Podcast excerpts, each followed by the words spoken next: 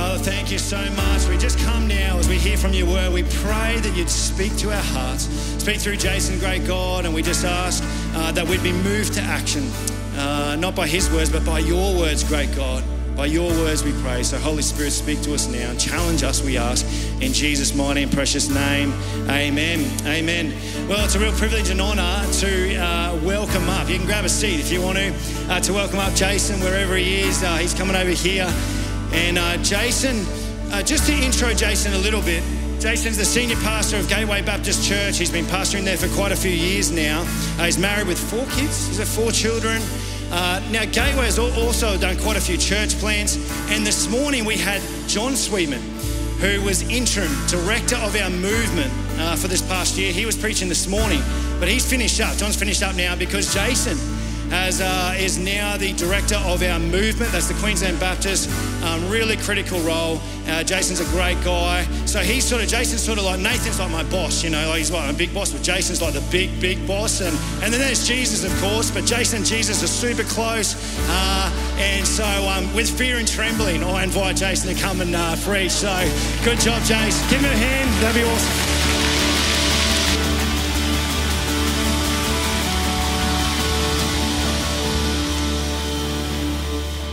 Thank you, uh, Twiggy. It is uh, great to be here. I love this church. I uh, this morning I've had a bridgy day actually. I uh, preached at our Gateway City campus this morning, which meets in uh, the Bridgeman Building on Elizabeth Street uh, in the city. Great partnership that we have together there in the city, seeing people come to know Jesus, and it's uh, great to be here tonight. I'll just let you know a little secret. Just don't tell anyone from another service that this 6 p.m. service is my favourite service of Bridget.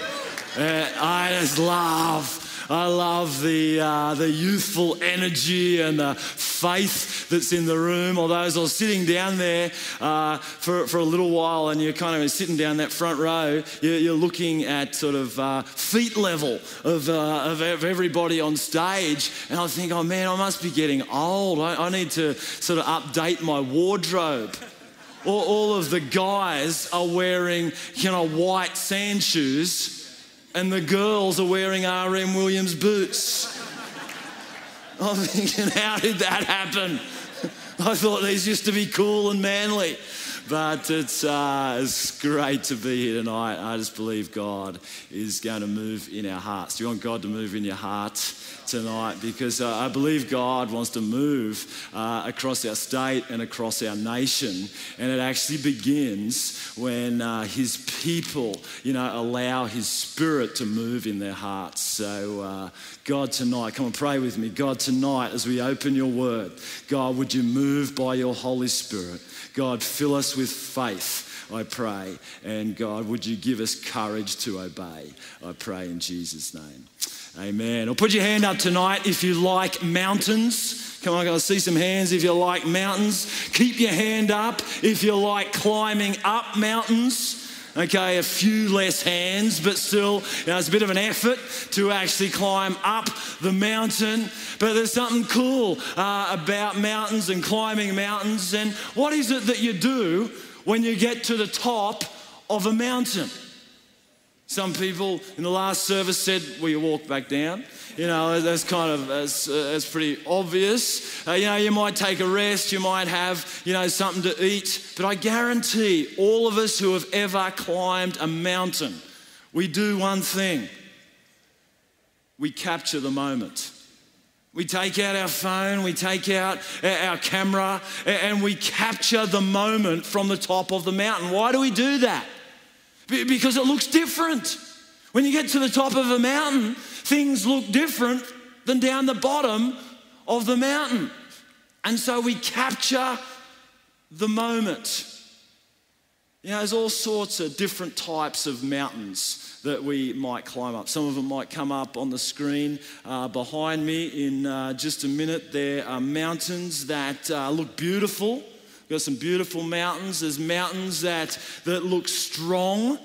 You know, there's mountains that uh, look quite inviting. You know, no, that doesn't look that inviting. But yeah, I mean, some mountains look inviting, and there's some mountains that look imposing. There are mountains that look huge. This is Mount Everest just behind me. In uh, Mount Everest uh, there on the screen, biggest mountain in our world. It's huge. And, and there's some mountains that aren't quite so huge. Once on the south side of Brisbane, we have Mount Gravatt. It might not be big, but it's our only mountain. It's Mount Gravatt. Now, there's something that every mountain has in common, whether it's you know huge or puny, or, or beautiful or strong, inviting or imposing. There's something true about every mountain. Mountains are immovable. Mountains don't move. See, Mount Gravatt's only little, not that strong, it's not that imposing. But it doesn't matter how old you are here in this room tonight, Mount Gravatt was there when you were born, and Mount Gravatt will be there when you die or when Jesus comes again. Mountains don't move, they'll always be there. They're not going anywhere. I want to ask us tonight what's the immovable mountain in your life? What is it that you're just looking at and you're going, that's always going to be there?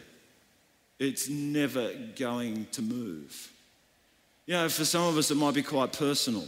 Uh, it might be a relationship challenge or a, a, problem in our family or something that's, that's broken down relationally and it causes you great pain, but it's been, it's been there for so long and it's so painful. You're just looking at it and you go, that's never going to move.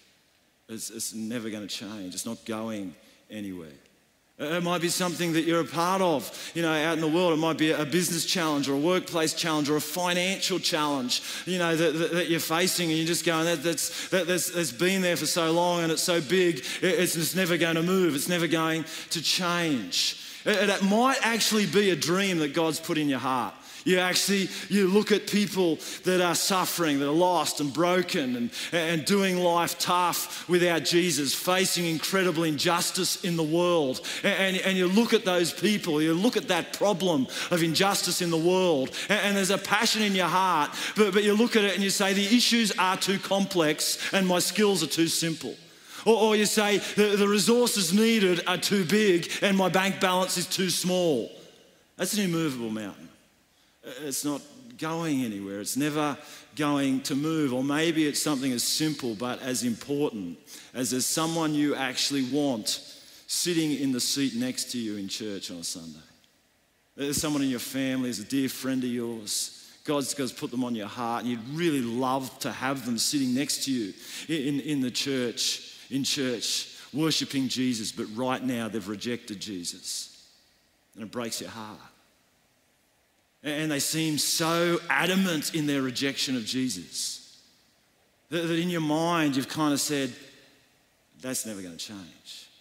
They're never going to move from here, from out there to in here. It's impossible. I don't know what the immovable mountain is for you tonight. I don't know what it is you're looking at and you're going, I really love it to change, but I just can't see it going anywhere. Well, whatever it is, I'm going to talk about mountains a little bit tonight from Matthew chapter 17. So if you've got a Bible, open it to Matthew chapter 17. And this passage of scripture over the last few months has been incredibly encouraging for me, but also deeply troubling. I hope that tonight, as we read this scripture together, it might be incredibly encouraging for you, but it might also trouble you a little bit. It might challenge you a little bit. Let's, let's read Matthew chapter 17, starting at verse 1. It says, After six days, Jesus took with him Peter, James, and John, the brother of James, and led them up a high mountain by themselves. And so, right in the verse, first verse, we see they've gone up a mountain. They've climbed a mountain. They're up there. Just Peter, James, and John. They're normal people, just like you and me, normal young blokes. They're only young, probably the same age as many of you here in this room tonight. Ordinary people. They go up there with Jesus that they've been following for some time now. And there he was transfigured before them. His face shone like the sun, and his clothes became as white as the light. Just then there appeared before them Moses and Elijah talking with Jesus. Peter said to Jesus, Lord, it's good for us to be here. If you wish, I'll put up three shelters one for you, one for Moses, and one for Elijah. While he was still speaking, a bright cloud covered them, and a voice from the cloud said, This is my son, whom I love. With him I am well pleased. We see Jesus take three of his closest disciples up a mountain. And it, it, right in front of their eyes, they see his body transfigured into a heavenly body. They don't just see Jesus' earthly body that gets hungry and tired like their body that they've been seeing for the last couple of years. There they see his eternal body, his resurrected body, his, his heavenly body, the body that we will one day see on the other side of, eternity. They see it, they have this incredible moment on, on top of a mountain. Not only do they see the power of God and they see the glory of God, but they hear the voice of God. You know, God says, This is my son. We're With him, I am well pleased. Listen to everything he says. And right beside him is Moses and Elijah in their glorified bodies heroes of their faith. In the past, they've been teachers and leaders of the people of God. They've been prophets of the people of God. And they've had their moment in their time where they went up a mountain and they saw the glory of God and they spoke to the people of God from the revelation that they had on top of the mountain. But right now, in this time, you know, God has not sent another leader, another teacher, another prophet. He sent his very own son son. Incredible gift. This is my son. You didn't listen to Moses, you didn't listen to Elijah. Listen to my son. If there was ever a mountaintop experience, this is a mountaintop experience. Peter said, This is going good. Let's stay here. I love Peter because he keeps saying stupid things that I would say. You know, we, we, you, you can't stay. mountain. being on top of a mountain's awesome. A mountaintop experience is incredible, but you can't stay on top of the mountain. At some point, you've got to come back down the mountain. You know, I had a mountaintop experience when I was uh, 19. I, uh, I just really uh, put my faith in Jesus as Lord and Savior, surrendered my life uh, to Him, and I was going out with a pretty girl named Susan. She's down in the front row, uh, down here. And she just had a mountaintop experience on a Christian camp. And she said, You need to go on this next camp when it comes up. And I didn't really want to, but I was a 19 year old boy, and she was pretty. And so, uh, and so I said, yes, I'll go. And at that point in my life, I dropped out of university and I was working as a builder's labourer. And so when I got to the camp, I was tired and uh, I'd been working all day. And at night, they had this candlelit communion service in the dark. I'm sure it was a good service, but halfway through somewhere, I fell asleep. And I was asleep in the dark. And what I didn't hear at the end of the service was that for the next eight hours, they were going to be silent silent, that you weren't allowed to talk to anybody until after breakfast was finished the next morning. And so I got up after the service, after I woke up, and I'm walking back to the dorm room with all these people, strangers that I'd never met before, and I'm trying to do the friendly thing and strike up a conversation, and no one's talking to me. They're all ignoring me. I'm thinking, I don't want to be on this camp. I'm tired, and they're all rude.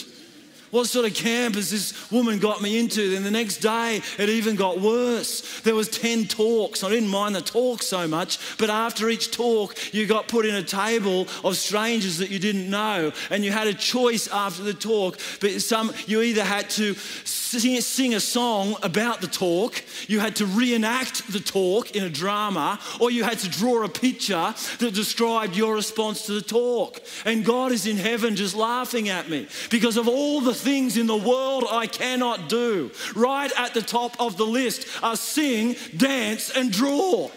And I got to do it all day with a group of strangers. I tell you, I was lucky she was pretty. Otherwise, I was out of there. I hated it. But it was one of the most defining moments of my life. It was a mountaintop experience on the Saturday night. I discovered for the first time in my life that God loved me and there was nothing I could ever do about it. There was nothing I could ever do to make him love me more, and there was nothing I was ever going to do that was actually going to stop him from loving me. God simply was love. I got grace for the first time in my life. It's transformed me for the next 30 years. But when I was 19, it's all I knew about God. And so I started running a youth group, and I had two sermons. One was from Ephesians 2, verse 8 and 9, about the grace of God, and the other one was from Matthew 20, about the grace of God. It's all I knew to share. But, I got a message just on Friday on Facebook from a young guy that was in that youth group nearly 30 years ago. His name's Gavin, and at the time he was uh, messing up his life with drugs and girls and just messing up his life. He messaged me on Facebook on Friday and he said, Jason, I've been thinking about you, I've been dreaming about you, I've actually been praying about you. He says, The old Gavin is gone. He's been forgiven. Jesus is my Savior. He said to me, Finally, those words you spoke to me all those years ago have sunk in, and I'm saved. And I'm thinking, I didn't have too many words to share. I didn't know anything. And I think I'm here tonight to tell someone that you are not too young to see God move powerfully, powerfully in you and through you to have an eternal impact in another person's life. You don't have to know it all. Whatever you know about God, whatever you've received from God, share it with someone else and it can transform a life forever. It can transform a life for it's all of eternity. You see, we've got to go up the mountain. Can I just encourage you? One of the reasons I love this service so much is, is I, I love your worship. I love the faith in the room as you worship, the passion in your room as you worship. This is a mountaintop experience. Be here every week. Come in hungry for the presence of God, hungry to encounter the presence of God. Not just the weeks that you feel like it, not just the weeks that, you know, your favorite people are here. Be here every week to encounter the presence of God. And can I encourage you to do the same thing on your own? This is my mountain. This is where I have my mountaintop experience every day. I got a milk crate I sit on. And I stop, and the only thing I'm allowed to take is my Bible and my journal. And I just say, God, in the midst of all the crazy things happening around me right now, I want to know your presence. I want to hear your voice. I'll just stop. I'll let God speak to me. And I need to do it every day. I to encourage you in 2021 find your place. Wherever you go to encounter the presence of God, go there often. Don't get a milk crate. I'm actually getting in trouble for that. I've had people come up to me and say, You know, you've stolen that, don't you? That happened for a few years when I told the story, and then just uh, last year or the year before, I had a guy come up to me He's immigrated from South Africa to come and work for, it's not United Dairies, but one of those big dairy companies. And he said, My project in Australia is to come up with a strategy to reclaim stolen milk crates. it's costing us $2.5 million a year, and you're part of the problem. So don't get a milk crate. But wherever you go to encounter the presence of God, go there often because you can't stay there. I wish I could stay there some days. I, I wish you could, you could stay in here some nights. But you can't stay here. You can't stay on top of the mountain, but when you get to the top of the mountain, you've got to capture the moment and live out of the revelation of God. You've got to hold on to what He said because things look different down the bottom of the mountain. You know, at the end of that camp I was on, there was another moment, the very last worship session that we were in. I was up the back, I, was, I just about had enough. I was ready to go home, as, as, as good as God had been to me. And the guy strumming the guitar at the front, leading us in worship, just stopped. And, and he said, Young guy at the back in the blue t shirt. And he was pointing at me. He said, I just believe God's got a word for you. God, God's actually called you to have a significant impact in the church in Australia. He's going to put you in a position of influence where you're going to see a mighty move of God in this nation. Now, you've got to remember, I'm 19 years old. I'm a university dropout and a builder's labourer. I'm looking at this guy going, You are smoking drugs. You know, I, I had no idea what he was talking about. But I captured that moment. I've held on to that word for 30 years. And I just gave thanks to God in this last week. I said, I believe this is the time, God. I want to see a mighty move of your spirit, not just in my own church, but in churches across this nation. You've got to go up the mountain. Go up the mountain to encounter the presence of God because you can't stay up the mountain. You've got to come down the mountain and minister to the people of God. This is what happens. Verse 9 they're coming down the mountain. So they've gone up the mountain, now they're coming down the mountain. Jesus instructed them, don't tell anyone what you've seen until the Son of Man has been raised from the dead. So they had to capture the moment. They weren't allowed to talk about it yet. But when they were being persecuted, when they were facing all sorts of challenges, this was important to them. We know that Jesus is alive forevermore. We've seen it with our own eyes before the crucifixion and after the crucifixion. Capture the moment. This is, this is the troubling bit. Right, we've had a bit of encouragement. Now this, this troubles me. Verse 14 when they came to the crowd, a man approached Jesus and knelt before him. He says, Lord, have mercy on my son. He said, He has seizures and he's suffering greatly. He often falls into the fire or into the water. I brought him to your disciples, but they could not heal him. Now remember, Jesus, meek and mild, full of grace. Listen to his next words You unbelieving and perverse generation. Jesus replied, How long shall I stay with you? How long shall I put up with you? Bring the boy here to me. Jesus rebuked the demon and it came out of that boy and he was healed at that moment.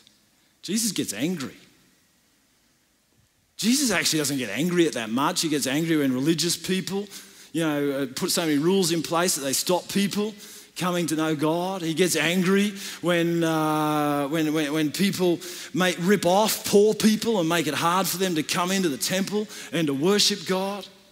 And he gets angry here when his disciples lose faith in the power that he's already given them to minister to the people. He's already given them power to, to heal diseases and to cast out demons. And he's taken three of them up the mountain. And while the nine of them are left down the mountain and Jesus is out of sight, they actually lose faith. And he gets angry about it. He gets frustrated with them. You know, what you get angry and frustrated about actually tells you a lot, you know, about a person. I said to my kids, What do I get angry about? And they said, You get angry about messy rooms, true. And you get angry when people diss your big dreams, or in English, they dismiss your big dreams. So I went to our staff the next day and I, I said, What do I get angry about? And they said, You hate it when the church is messy, and you hate it when people say no to your big dreams. See, uh, what you get angry and frustrated about can actually tell you a lot about a person and what's really important to them. We see in this story, Jesus gets, gets angry when, when they have unbelief instead of faith. You unbelieving and perverse generation. He gets angry when this poor boy could have been healed by the power that he's given them, isn't healed. You know, sometimes when we look around at people in great need, we look around the lostness and brokenness in our world, when we're down the mountain, sometimes the things that really make us angry, the injustice that makes us angry, you know, uh, the, the brokenness, the lostness that really gets to us. It's actually God speaking to us about how He's calling us to minister to His people to actually turn that anger, that frustration, others call it a holy discontent, into action, into faith. Sometimes what we do is we kind of we, we look at you know what, what's around us. We look at the sin and the suffering and the sickness down the down the bottom of, of the mountain. We look at it long enough that we say, you know, that's been there too long. It's never going to change. It's never going to move. You know, my mum could have said that. You know, when I was 13, I, I came home from school with a uh, guitar amplifier because I, I, discovered at 13 that every uh, dude who played guitar ended up with a hot girlfriend. And, uh, and I really wanted one. And, and, so I decided to play that. I mean, why do you think Nick is up here cranking the guitar, you know, t- tonight? you know, he learned to play the guitar because he's, no, that's not true. Nick, Nick's not up here. Nick's up here because he loves Jesus. But I, as a 13 year old boy, I was not the same. I, I wanted a hot girlfriend. And so I, I came home with this guitar amplifier and I'm trying to show it to my mum. And she just started laughing. And she wouldn't stop laughing. I'm not talking about just the giggle, giggle, giggles. Like she's laughing, like snot coming out her nose, you know, tears running down her face, like bending over in, in agony, kind of laughing. And she wouldn't stop. And it got annoying. So eventually I said, You know, you're a crazy woman. I'm leaving and I'm not coming home until you stop. Two hours later, I was starving, hungry. And so I came home for dinner. But my mum still hadn't stopped. In fact, she'd been laughing for eight hours straight. And my dad, thankfully, was home by then and said, You know, you're probably wondering what's going on with your mum. I said, Yes, yeah, she's crazy. I'll never forget the thing, words he said next. He said, I think Jesus healed your mum today.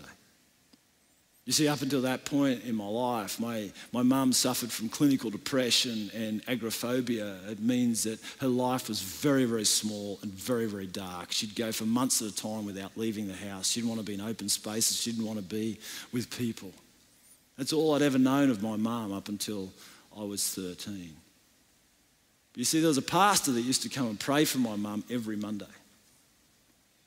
And that Monday, I don't know why, Jesus completely healed my mum, transformed her life. That darkness just lifted off her, and she could not stop laughing for eight hours. And she's never been the same again.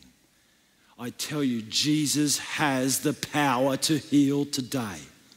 Do my mum could have easily said, I've been like this for too long. I've been like this for 25 years. It will never, ever change. But she held on to faith in God. And there was, I'm so thankful for a pastor who believed in, in the power of prayer and continued to pray until her life was transformed by the power of Jesus.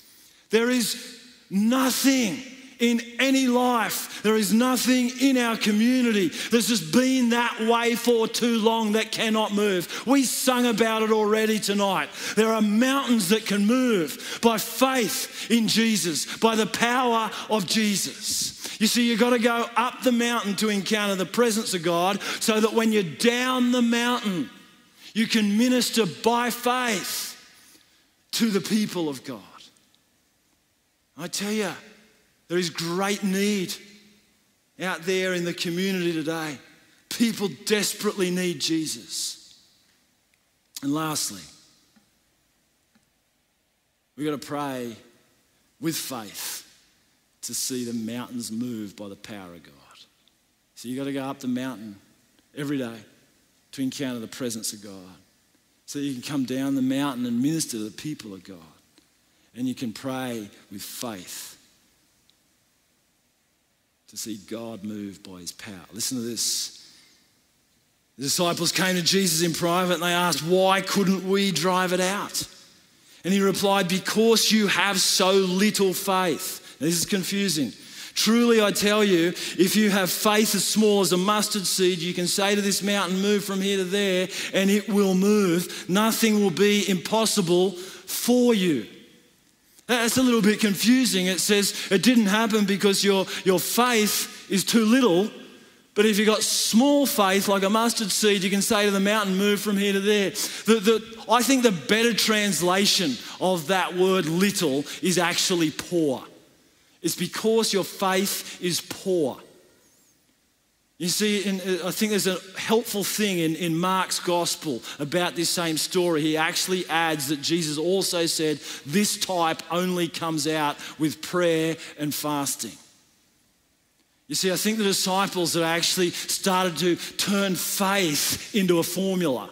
If I can just say the right words, if I can just muster up uh, enough faith and say it the right way and do it, you know, the right religious way, then, then powerful things will happen, will happen. You see, our faith is not in a set of doctrines. Our, our faith is not in a set of beliefs. Our faith is in a person.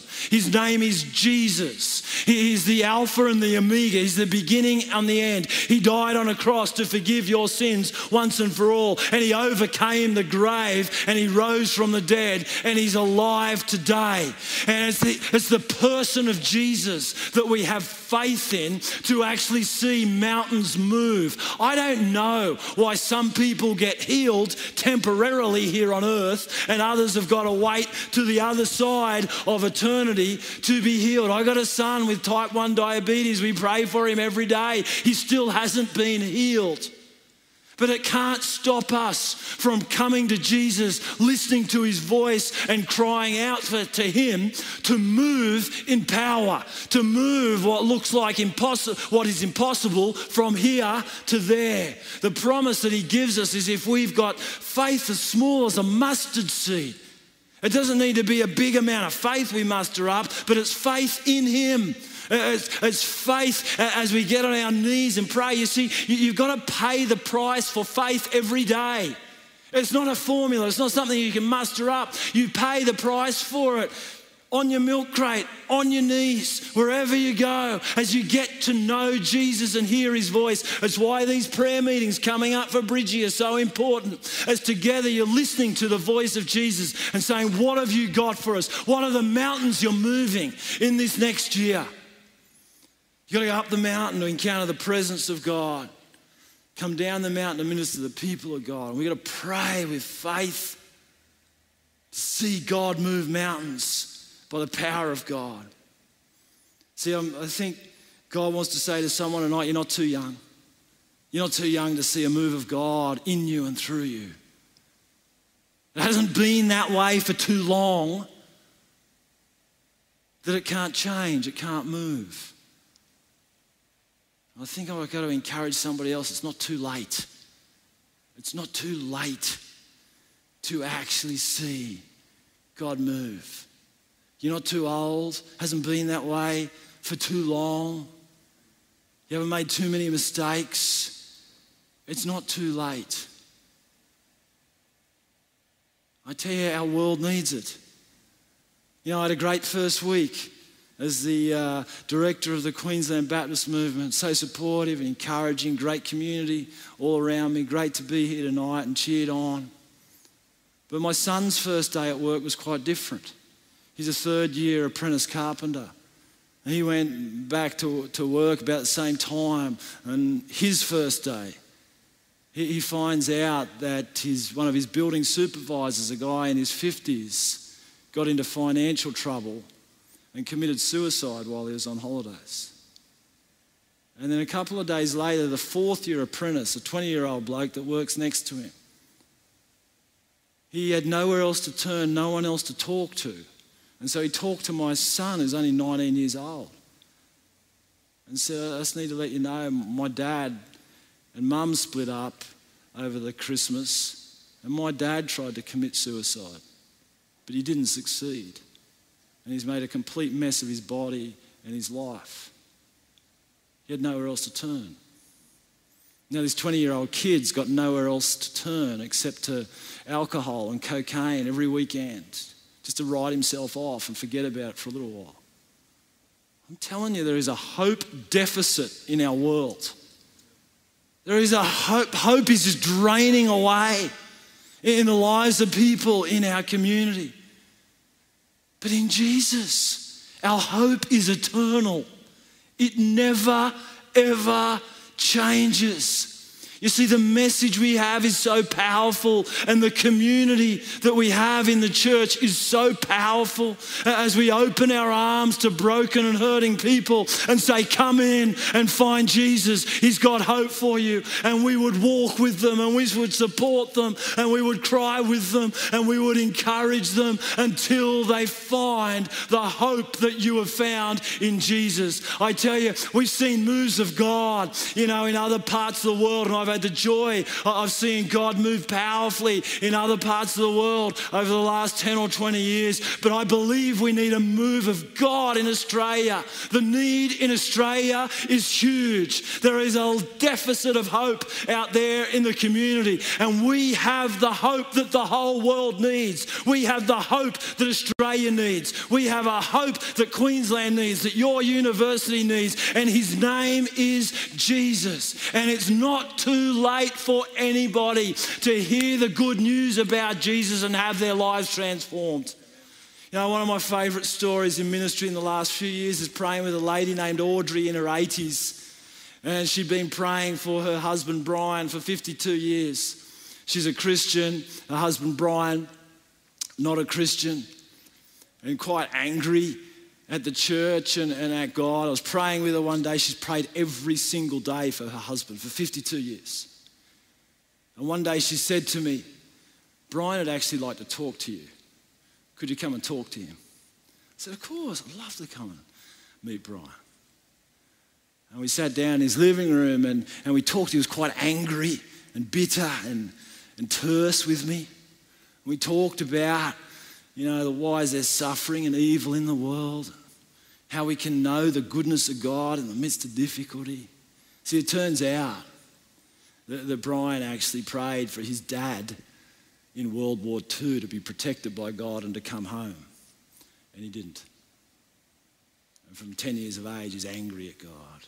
He didn't let go of that resentment and that bitterness, and he wanted nothing to do with God. And we talked for a couple of hours, and at the end, he'd calmed down a little bit, and he said, Look, you've given me something to think about at least. Just a few weeks later, Audrey said, Brian's in hospital. He's quite unwell, quite elderly. He'd like to talk to you again. So I went in and visited him in hospital. And at the end, I said to Brian, Can I pray for you? He said, Actually, I'd like to pray. And it's out of his mouth, with tears coming down his face, he prayed the Lord's Prayer by rote that he learnt in King James English as a 10 year old boy and never forgotten it. And then he continued to pray. He said how sorry he was to God. And he asked for Jesus to forgive his sins and to save him. And we talked about the promise of Jesus Christ who wipes away every sin. It's just, I, I tell you, I knew the presence of God in that hospital room. That salvation had come into his life and into his heart. And Audrey would tell you those last two weeks she had with Brian after he put his faith in Jesus were the best two weeks of her whole marriage. There was a new intimacy, there was a new joy. Bitterness and resentment and anger was gone. I'm here to tell you, I'm here to tell someone tonight it's not too late for mountains to move. She prayed for 52 years with faith, and a mountain moved. God's timing's not always the timing we'd like. His ways aren't always the ways that we'd like. But I still believe that these verses of Scripture are true. If you have faith as small as a mustard seed, you can say to this mountain, Move from here to there, and it will move. Nothing will be impossible for you. I'm going to get the worship team to, to come up tonight. You know, one of, the, one of the stories I love is the story of Caleb, who was a man of faith. Him and Joshua, and they got sent into the promised land, they had faith in God that God could do miracles, but nobody else did. And so God promised him. He said, You're going to see the promised land where others won't. And I'm going to give you that mountain. I'm going to give you that hill country. And Caleb's one of my heroes of the faith. In uh, Joshua chapter, uh, what's it in? Chapter 14. This is what he says at the end of his life. I'm telling you, it's not too late, people. You're not too young. Hasn't been there too long. It's not too late.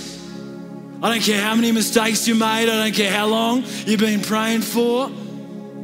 God still moves mountains as we cry out to Him in prayer and we hold on to faith in the Word of God, He's still doing the impossible today. And it's time for a mighty move of God across our nation. It's time for revival to come. It's time for God to move in the hearts of His people. Listen to what Caleb says. An 85 year old man, he says, Here I am today. I'm 85 years old. I'm still as strong today as when Moses sent me out. I'm just as vigorous to go out to battle now as I was then. Now, listen to these words. Now, give me that mountain. Give me this hill country that the Lord promised me that day.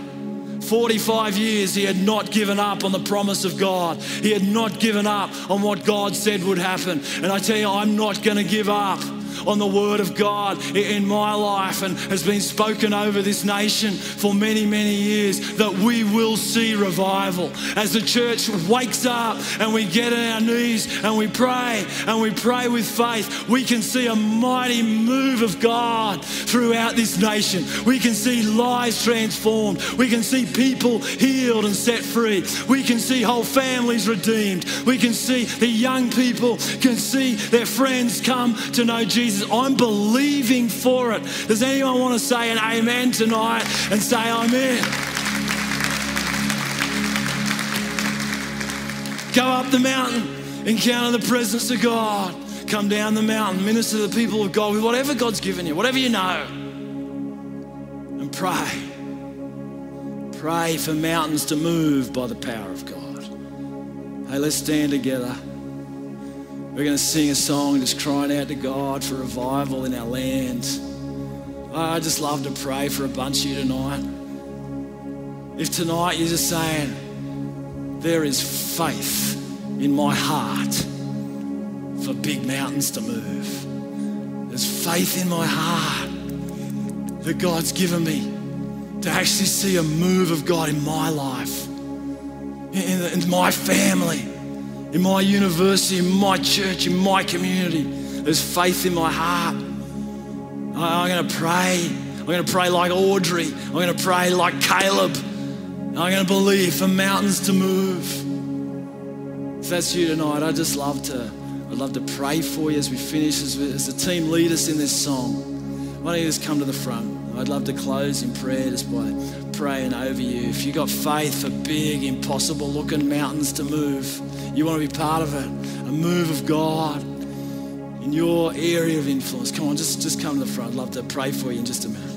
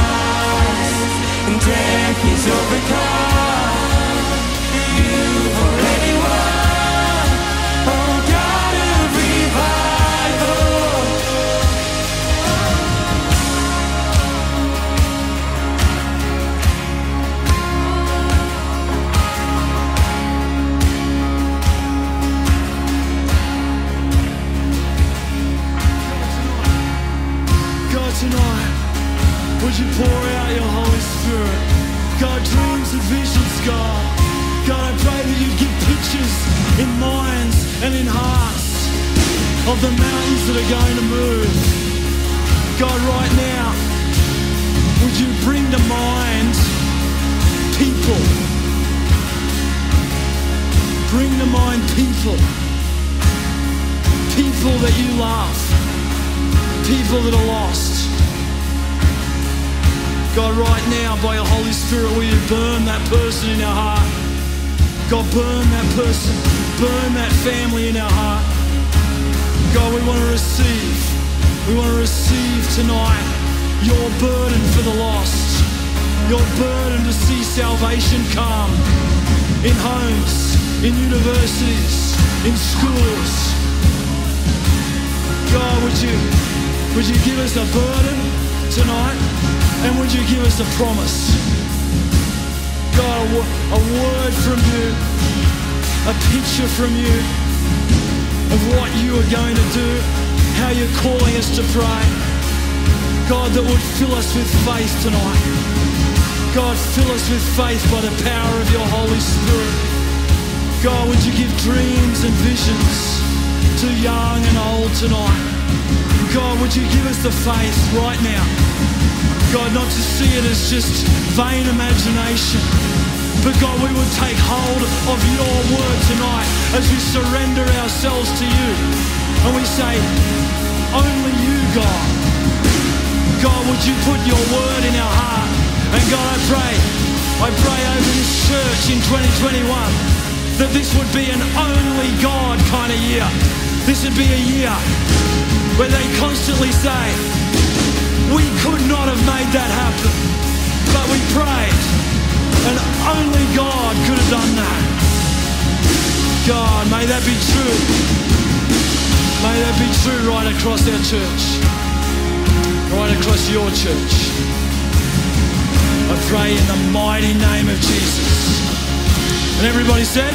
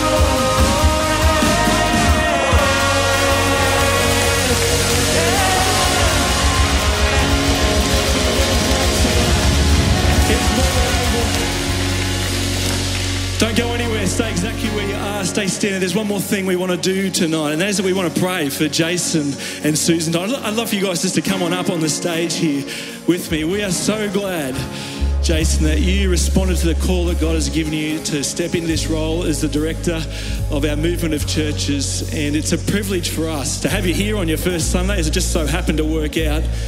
And we want to pray for you and Susan tonight. We want to ask God just to anoint you for what He's called you to. I'm going to ask the pastors, in fact, in the pastoral team, just to come on up and you to pray as well, church, full of faith tonight. We want to pray for the churches of our state that God will move in power. Our movement, yes, beyond that as well, not just our state, our nation. You know our heart as a church too, brother. We, we are praying and believing for a, a move of the Spirit of God like we have never seen before. And uh, in fact, this morning, um, John Sweetman was here preaching, who's been the interim director of our movement um, until Jason was able to step into this role. And he actually preached on Isaiah 40. And it just lines up so well with this word, just, just again affirming God's heart. This is what it says It says, In the wilderness, prepare the way for the Lord, make straight in the desert a highway for our God. Every valley shall be raised up, and here's the mountain part, and every mountain and hill made low. The rough ground shall become level, the rugged places a plain.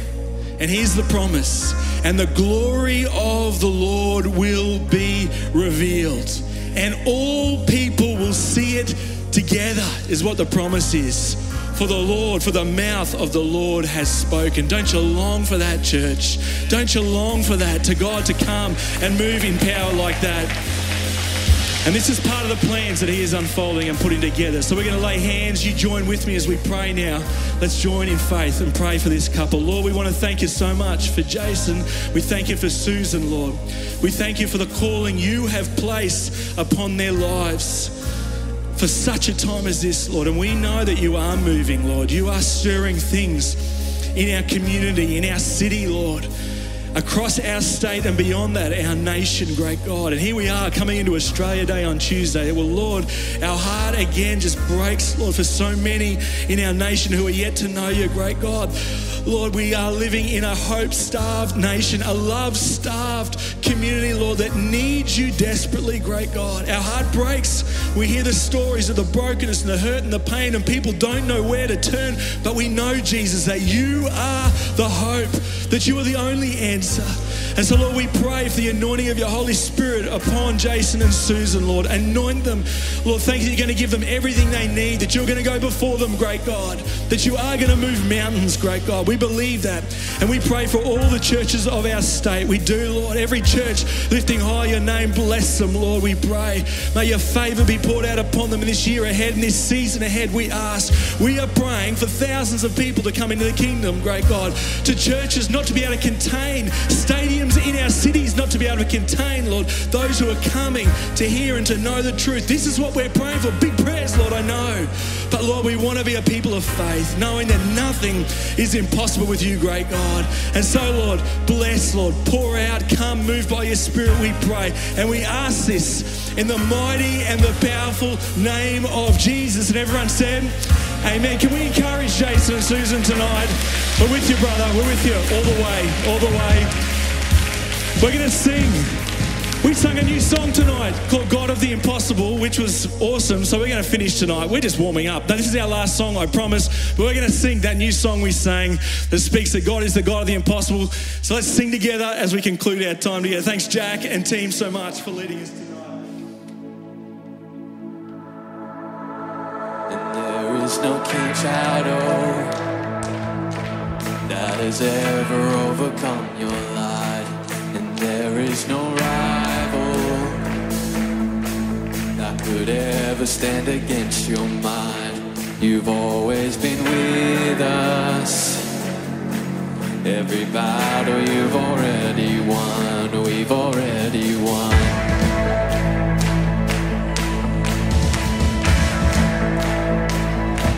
And there is no weapon that has ever left a mark on. And there is no army with the power to conquer truth.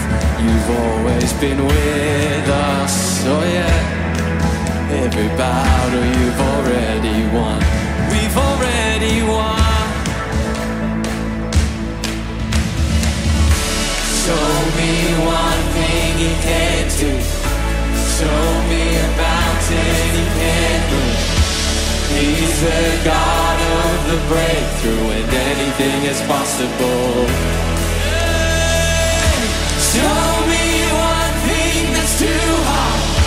Show me waters he can't part. He's the God of the breakthrough, and anything is possible. It's possible. And there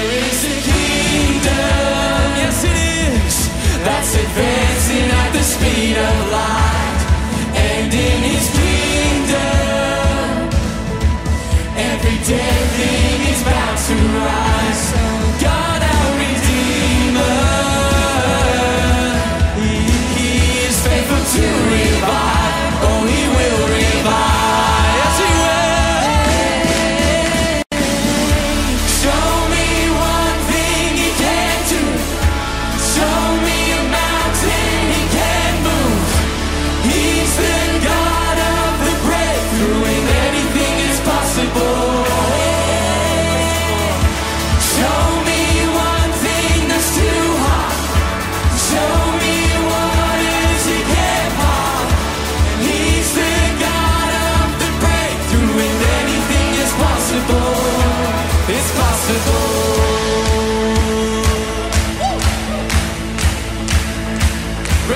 tonight, church.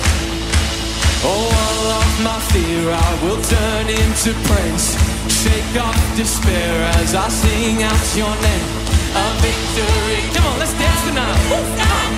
I will crush disappointment and break every. Oh, all of my fear I will turn into praise. Shake off despair as I sing out your name. A victory dance, I will dance out in faith.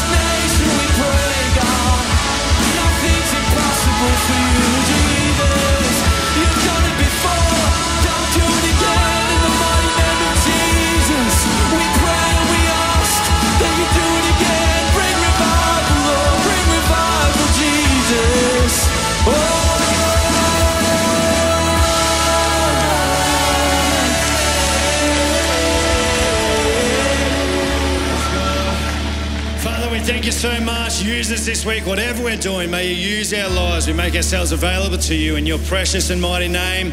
Amen. Amen. Hey, God bless you guys so much. Thanks for watching online. Great to have you here as well. Uh, if you're new at all, we've got a welcome lounge at the back. We'd love to connect with you. Or if you've been coming for a while, you want to connect, we'd love to connect with you. Uh, we'd love to see you up there. But God bless you. Whatever you're doing this week, may God use you powerfully. And uh, we'll see you next Sunday. Thanks heaps.